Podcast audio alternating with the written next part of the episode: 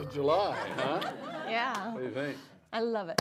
It's coming. Yeah, it's coming. So what do you think of those missiles landing right together? That is phenomenal. Yeah. It's phenomenal. Makes me emotional. Yeah. So I'm going to turn some time over to you. We'd like to hear a few words from her. Please no. It's just, it's exciting. I like science is amazing, and I love our capital. Yeah. Isn't he amazing? 4.0. 4.0. Yeah, I think it's absolutely amazing. It and what about the zero gravity? Yeah. That was pretty neat too. You know, gravity's something that's very fascinating, and the law of gravity is still a law. Someday I hope that changes and it's something we can control. When I was in college, I wrote a paper, an editorial for the engineering magazine, and I made the title of it, "If the Apple Did Not Fall."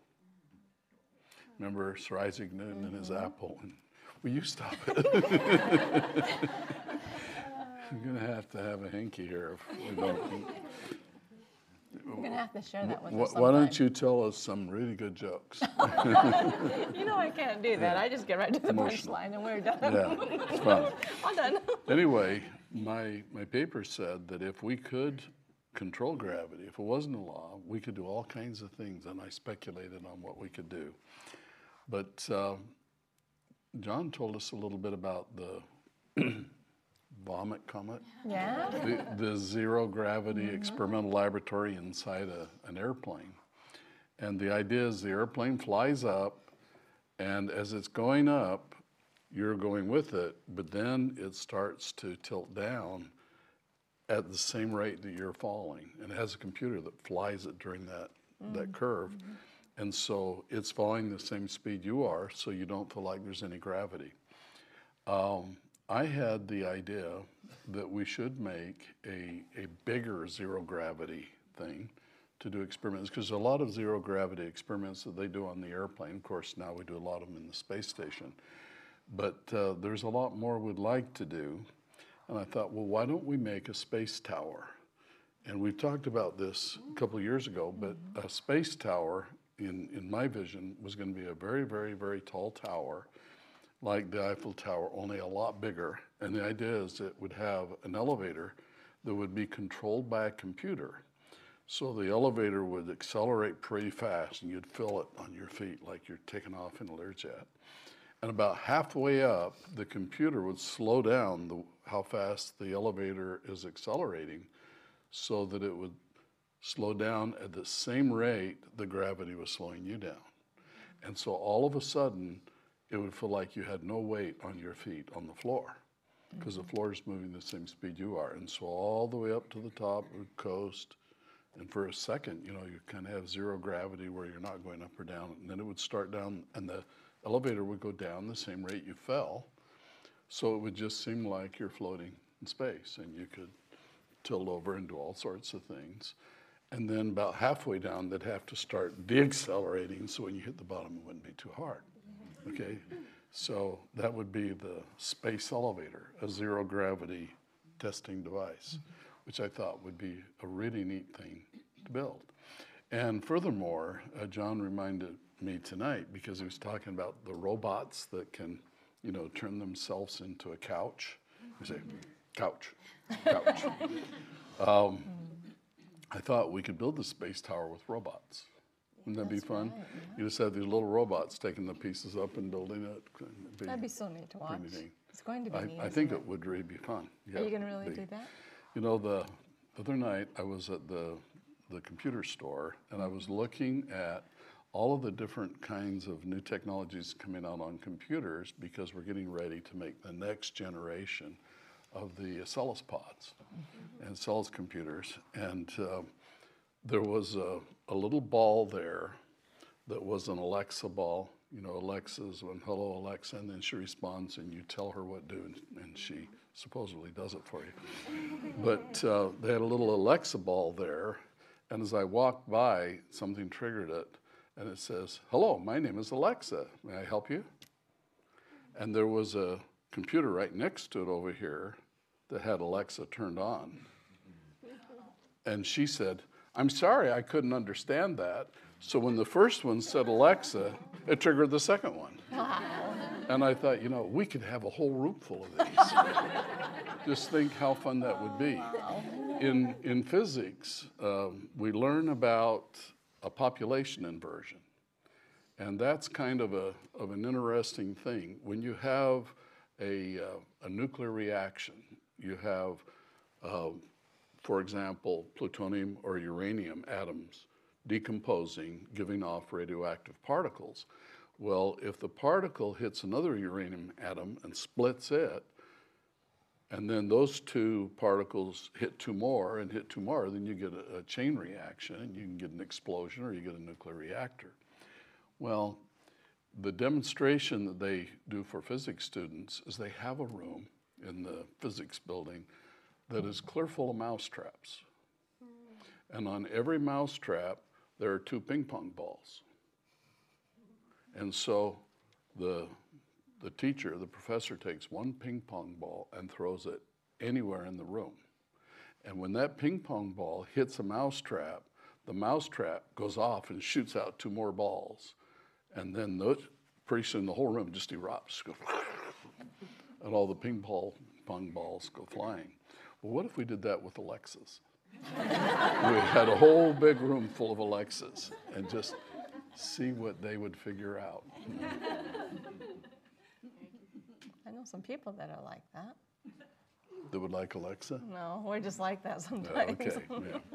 Well, I want to talk a little bit about the thing I talked about last week to our educators. In this is our second time in this new William P. Lear Lecture Hall doing Science Live.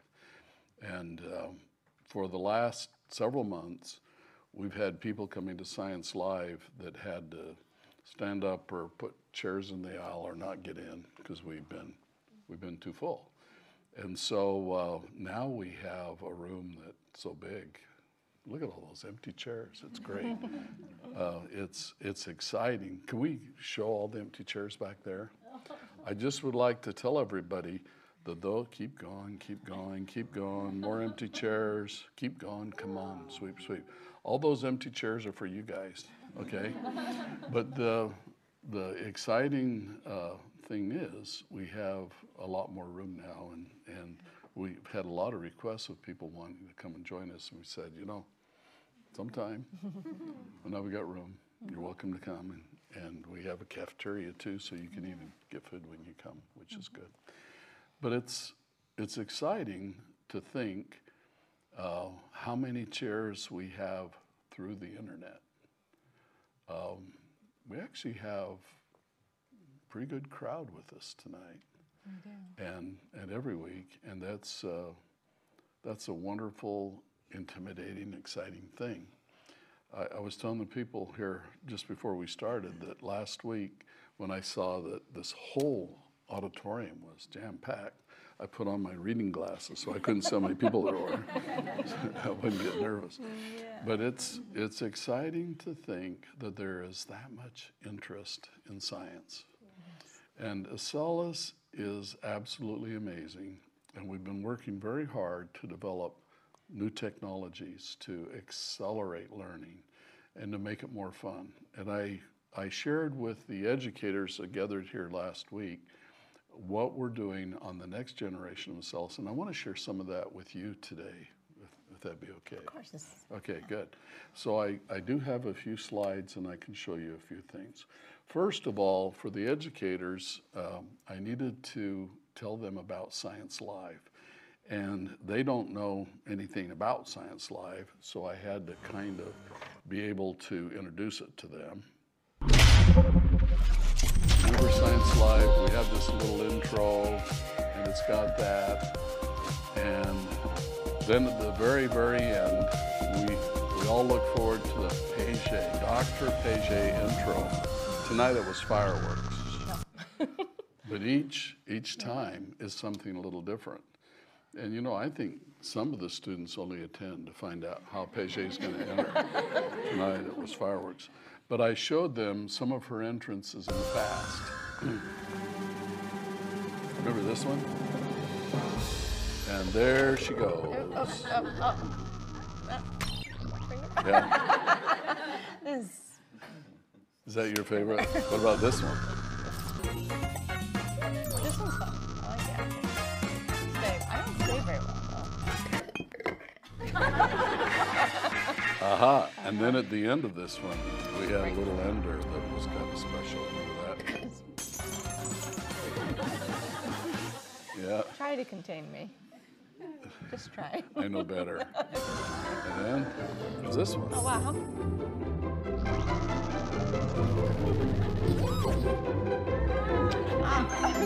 See? They protect me, those butterflies. Or something like that, huh? Isn't it fun, though? When we decided to do these little intros, I thought, you know, that'd be kind of fun. And it was based on our concern that we may be dealing with outer space aliens. That's right. We weren't sure. And so we kind of showed that. And it's got to be kind of fun. I have another one. Oh.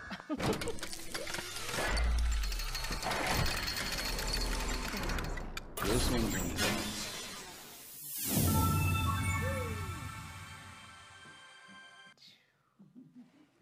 One more. One more? One more. How many did you do? Yeah, this is a favorite. Oh, this is another one.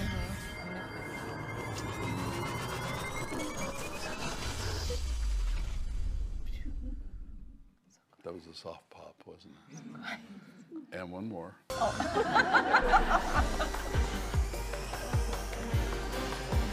Love drones.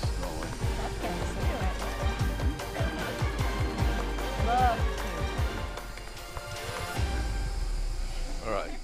So anyway, that's neat. we explained to them about Science Live and about how much fun we're having each Wednesday night, or sometime during the week for those that join us later, talking about science and talking about making goals and doing things with our lives, and it really is kind of fun. But then we got into talking about Acellus, how it works, and how it's going to work in the future, and how we're going to make it different. And I realized a lot of the students would like to see what's coming, okay? So one of the things we're doing, you can see in this slide, which shows that a student just scored 97% on a particular assignment. And you notice down the bottom there, this student received a gold credit reward of 64 credits. Now, the images I'm showing you are the ones for the elementary school version, or the younger students, but I think you can kind of imagine how this is for the older students. The whole idea of offering gold rewards for achievement in study was my idea of helping a student realize how valuable knowledge is. Everything you learn in your education is going to empower you to do things in your life, and that's kind of exciting. So the symbolism of being able to get some gold, like see that little bit of gold, if you're getting gold for each learning goal you achieve, then it's pretty wonderful. And that gold can actually increase. And as you progress through your studies, you can accumulate more gold.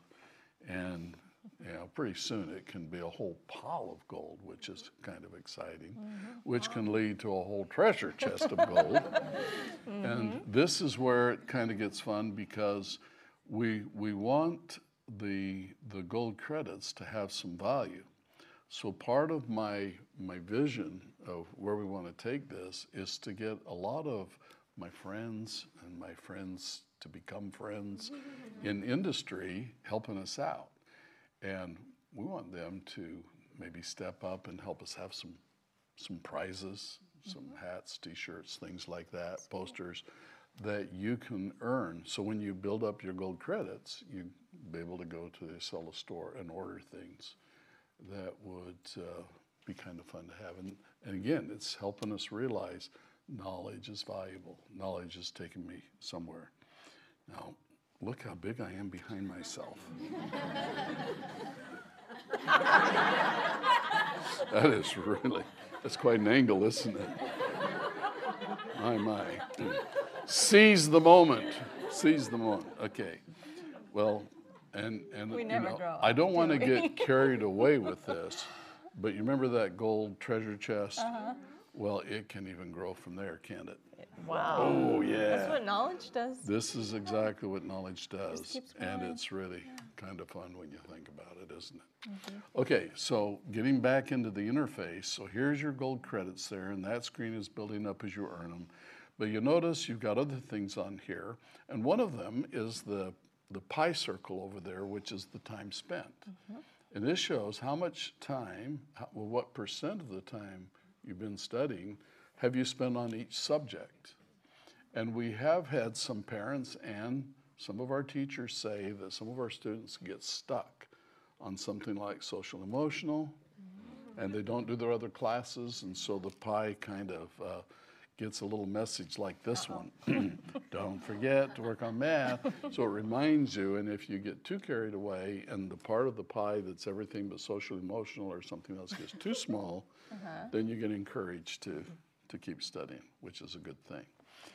Now this is kind of a fun one. This is your classmates. We really think that it is motivational and fun if you can develop classmates. Yeah. And in Acellus, there's a lot of students that are studying sometimes next door, sometimes around the world. And it's fun to be able to interact with them. And so in Acellus Gold, we call this new edition, we're putting in the element of having students be able to communicate. Now, some of you have been participating in Acellus Neighbors. Acellus Neighbors was my rocket that's supposed to land on the platform. You know, Elon Musk had a few fireworks as he was perfecting his. Well, I will tell you that in Acellus Neighbors, we had a few fireworks. It's been a little rocky at times because everybody needs to remember that we've got to be respectful of each other and we need to be appropriate. So as we worked on this interaction screen, we tried to figure out a way that we can have students get to know some of their peers that are taking the same classes. And so in a class, a group of students that are in about the same level you are in the class show up on your leaderboard. And every week, the position of the top three are shown there. And it starts over each week, and it's based on how much progress you're making towards your goal. That's called a little bit of positive peer pressure. Mm-hmm. And it's a really, really fun way to get motivated. And so you can see how you're doing there, and I think that's really neat. As you accomplish your goals in Acellus Gold, you have other activities you can do. And in this case, I want you to look at that first activity there, which is called Write a Book. Now, some of you are a little bit older, but imagine when you were in elementary school and you were given an opportunity to write a book. Everybody would like to write a book. Mm-hmm. Did you know that looking at a blank piece of paper is where most kids get stuck on writing their book? Yeah. The problem with a blank piece of paper is that it's so empty. I know. And it's so hard to get an idea. And so our architect of Acellus Gold, Dr. Jacob, has been studying how to help students not get stuck there. And he came up with some really, really interesting ideas. Instead of a blank piece of paper, you look at themes. Here's some things. You could be circus, Wild West, forest, and we're going to create a whole bunch of these. So it's just a theme that your book's going to be about. Okay, so you choose which one it's going to be about, and then you have the ability to choose a background, and then you start getting to put the elements in front of the background. So just think of that image there, and you're picking things on the bottom, and as you click on them, they show up in the picture. So pretty soon you draw a picture with whatever elements you choose, okay? Now you're not looking at a blank piece of paper. Now you're starting to get some really, really good ideas. By the way, that's Tobler the bear. He's a little naughty chicken friend that I call Beak. Mm-hmm. And now you're ready for the next screen, which adds a place for you to start typing your story. This is where you get to start writing, and the writing goes in through the writing tutor, which means that it's going to make sure that you don't write misspelled words in your book or use bad grammar, things like that. So you actually get the experience of being able to write a book. And when that's done, you end up with a library. A library that is clear full of books that you wrote. Oh, neat. And that kind of gives you the fulfillment of putting in the effort writing a book. Now, when someone gets carried away and does a really outstanding book, then we publish it in the Acellus library for others in your class, and if it's really outstanding, for all the Acellus kids to look at. So you have your books, plus you get to see the outstanding books of others. Isn't that fun? That is neat. It really is kind of fun, isn't it? Now here's a screen that shows you a little bit of the interface for middle school. See, it's a little bit more mature. There's your classes, mathematics, reading. Now you just kind of push on the one that you want to start, and you can roll these back and forth on a tablet, or you got side arrows to navigate to the one you want. But it's a whole new touch and feel, a new kind of an attitude. Can you see what we're trying to do? Mm-hmm. And throughout the Acellus Gold, we're trying to take everything that we've done right and plus it, make it better. A lot of people were not aware that Walt Disney started out in Kansas City, right here where the birthplace of Acellus. Mm-hmm. And Walt Disney did many wonderful things during his lifetime, a lot of very inspirational things. And one of the things he's best known for with his team is he'd hire amazing, talented people, like we do in Acellus, and then when they would create something like a movie script or a cartoon or something, he would go in and look at it with them, and then he'd say, okay, now, can you plus it? Can you make it better? Always trying to build excellence, and that's what we're trying to do with Acellus. In this particular screen, which is the high school version, again, you have the same kinds of things. Here are your classes, but once you get into those classes, we want to have you see something different. And we do that with a new technology we call 3DI. 3DI. Everybody knows what 3D is. That's one more than 2D. 3D means three-dimensional, and the I stands for instruction. Wow.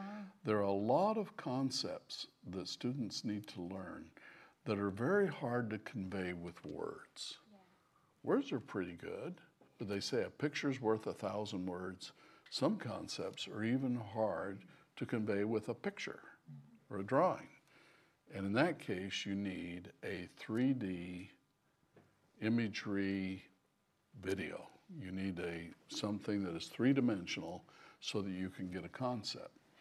A real good example of why we need this and how it works comes from the 5th grade obstacle. Students, for some reason, not all of them, but many students get stuck in 5th grade trying to learn fractions.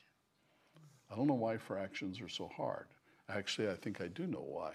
Mm-hmm. And it's because trying to explain some of the concepts relating to fractions gets very hard to do with words. Like, let's try this. Okay, now, whenever you add or subtract fractions, be sure you always first have a common denominator. And students look at the teacher and, a common what? Ancestor. No, denominator. And so the concept of why you need a common denominator is actually a very simple concept, but it's people don't know what a denominator is, and they're not used to it. What if we could use a 3D video that would show that in a way that the students would get it?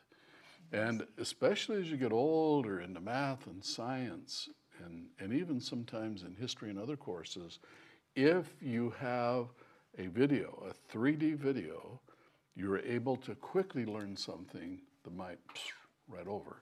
And I'd like to kind of show you an example of how this works. Oh boy, a chocolate pie with cinnamon bears. My favorite. I want some. Me too. Okay, then I will break the pie into 3 pieces. Hey, wait, that's not fair. Yours is bigger. Okay, 2 pieces for you, 2 pieces for you, and 2 pieces left for me. What? That's not fair. Why? You both have 2 pieces, same as me. But yours is bigger. If you're going to count how many pieces everyone has, the pieces have to be the same size. Tobler and his friends have a problem. The more Beak breaks the pie into pieces, the more everything becomes uneven. First, the pie was whole. Then it was broken into 2 pieces. Next, Beak broke one of the halves into half again. Now he had 3 pieces, but they weren't the same size. In math, we show this by changing the number at the bottom of the fraction. This is called the denominator, and Beak had 1/2 and 2/4. Next, he broke all of the pieces again. But the pieces were still different sizes. The only way Beak and his friends can fix this is by making the denominator the same for each piece. I know how to fix this. We need to make all the pieces the same size. Now we separate the pieces into 3 even piles. It looks like we each get 4 pieces. Tobler, you're so smart. Next time, I'll just remember to make all the pieces the same size before I add or subtract. I think my way was better.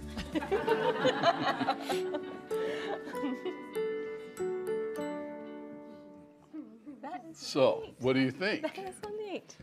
So 3DI is one of the big things that we're going to use to really accelerate learning. And it's for when words are just not enough. A concept that's a little hard to grasp.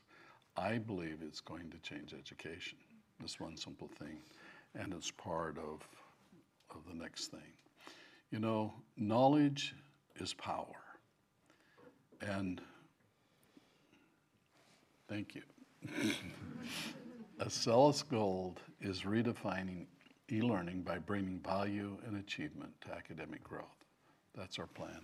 That's our goal. We're going to do it, too, aren't we? And we are doing it. Yeah, now, a lot of students are saying, okay, so how soon do we get these 3DIs? And I have some good news. The first one's going live tonight. Really? Did you see it? You didn't see it? I saw it. She walked right into that, didn't she? I did. Yeah, where else are you going to lead me? Oh, never mind. You know, I want to go back to my cousin, Elon Musk. Mm-hmm. Did you know that he's my cousin? I know that. He doesn't know that yet either. But I relate so much to this guy because he really is an incredible inventioneer. Yes. He does projects based on what he wants to do, not on whether or not he can or whether or not anyone can or how much it would cost. And I really, really respect that. And I think he's really changing our world in a positive way. And we need a lot of inventioneers. Yes. We really, really do. But these reusable boosters, so the booster rockets will launch the payload into space, and then they fly back to the landing spot. And they've had tremendous success so far of getting them back safely, and then they can refuel them and send them up again. But here's something that I wonder if you've thought about.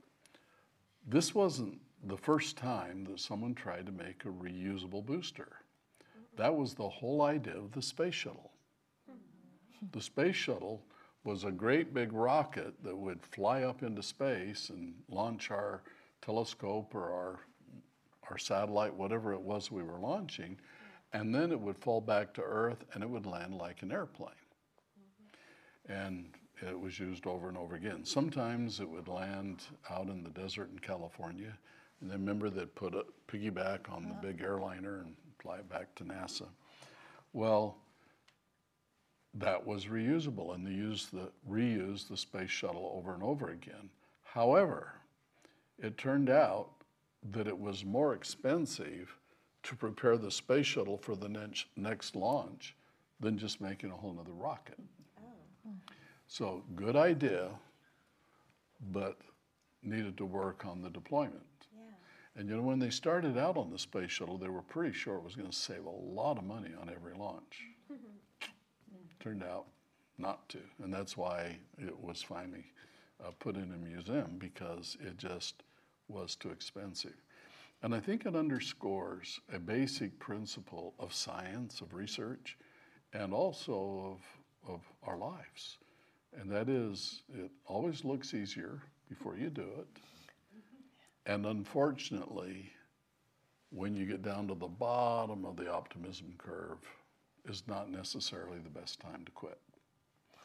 Sometimes you have to keep going from there. And hats off to cousin.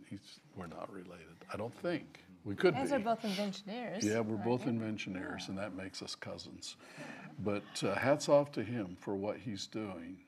And I would just like to think that because we're doing Science Live, that some of you are going to do really, really, really remarkable things. Now, some of you will probably end up making pies with cinnamon bears, and that'll be good. That looks good, that'll be good, yes. But I think that as you gain knowledge, you empower yourself to do whatever you want to do in your lives. And that's what I'm all about. Have a wonderful 4th of July.